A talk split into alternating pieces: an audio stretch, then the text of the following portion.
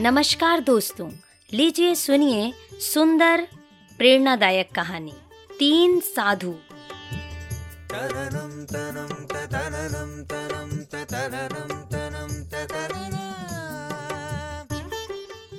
एक औरत अपने घर से निकली। उसने घर के सामने सफ़ेद लंबी दाढ़ी में तीन साधु महात्माओं को बैठे देखा। वह उन्हें पहचान नहीं पाई। उसने कहा मैं आप लोगों को नहीं पहचानती।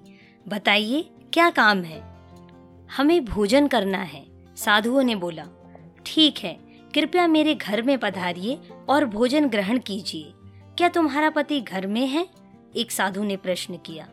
नहीं, वह कुछ देर के लिए बाहर गए हैं, औरत ने उत्तर दिया।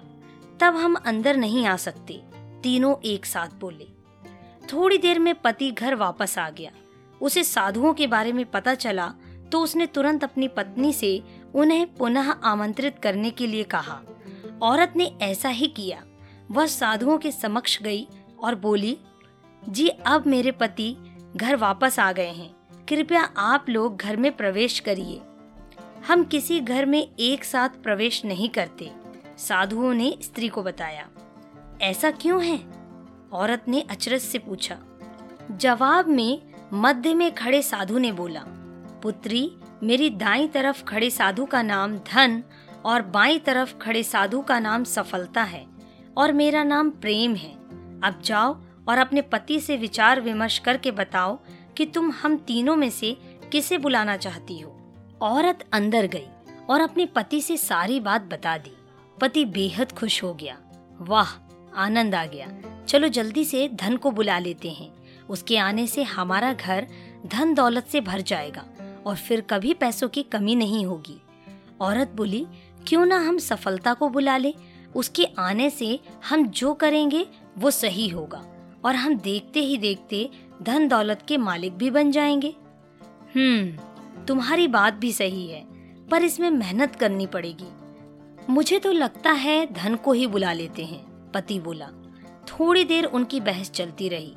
पर वे किसी निश्चय पर नहीं पहुँच पाए। अंततः निश्चय किया कि वह साधुओं से यह कहेंगे कि धन और सफलता में जो आना चाहे, आ जाए।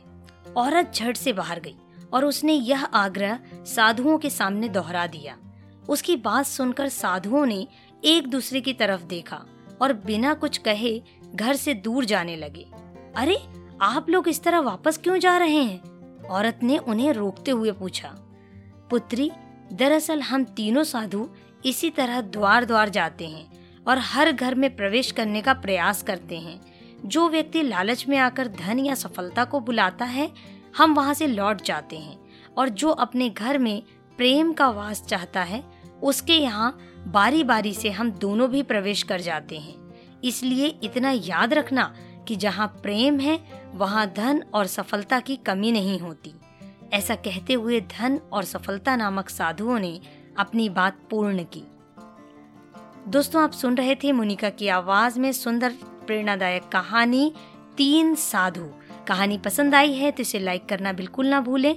इस पॉडकास्ट पर यदि आप कहानी को पहली बार सुन रहे हैं तो हमारे चैनल कहानी सुनिए को फॉलो करें, ताकि ऐसी सुंदर कहानियाँ आप सुन सकें।